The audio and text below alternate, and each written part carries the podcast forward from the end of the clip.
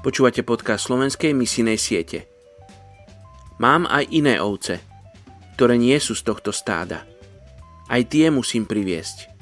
Budú počúvať môj hlas a budú jedno stádo a jeden pastier. Ježiš Nazarecký.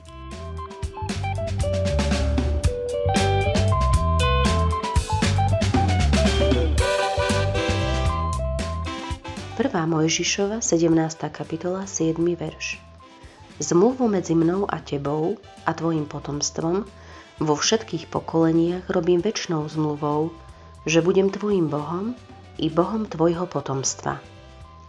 Dnes sa budeme modliť za európsku krajinu Švédsko. Celková populácia je vo Švédsku približne 10,4 milióna obyvateľov. Z toho je 2,6 milióna cudzincov. Je tam 88 rôznych etnických skupín, z čoho 22 je ešte nezasiahnutých.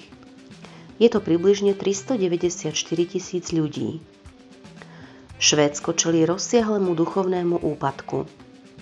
Takmer každá náboženská skupina stráca členov a iba 23% ľudí stále verí v osobného Boha. Švédsko má bohatú kresťanskú históriu s mnohými prebudeniami v 19. storočí, silným hnutím slobodnej cirkvy a veľkým odhodlaním k misii. Ale počet kresťanskej mládeže a misionárov vyslaných zo Švédska za posledných 30 rokov drasticky klesol. Švédska církev, luteránska, už nie je štátnou cirkvou. Spoločnosť kladie veľký dôraz na materiálne pohodlie, osobné potešenie a individualizmus. Modlite sa, aby Boh vzbudil učiteľov a vodcov, ktorí poznajú Bibliu, poznajú kultúru a nerobia kompromisy s väčšinovým zmýšľaním spoločnosti. Bože, dnes sa prihovárame za Švedsko, za krajinu, v ktorej si vykonal pár storočí dozadu veľké veci, veľké prebudenia.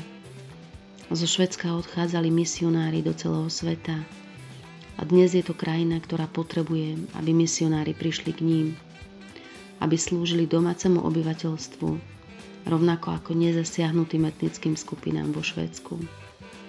A tak e, sa modlím, Bože, aby si dal milosť tejto krajine a vzbudil tam učiteľov a vodcov, ktorí budú poznať Bibliu, ktorí ju budú aplikovať v každodennom živote, ktorí budú rozumieť pomerom a kultúre, a nebudú zároveň robiť kompromisy s liberalizmus vo Švedsku.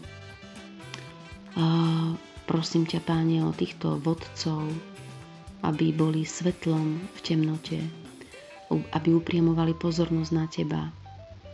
A prosím ťa, aby ľudia vo Švedsku nenachádzali uspokojenie v materiálnom spôsobe života, ale aby našli tú pravdu, že Ty si cesta, pravda a život a v Tebe nájdu hlboký pokoj a zmysluplný život.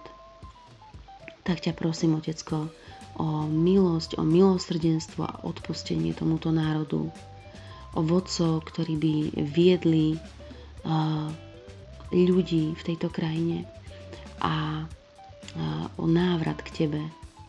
Prosím ťa o to v mene Ježiš. Amen.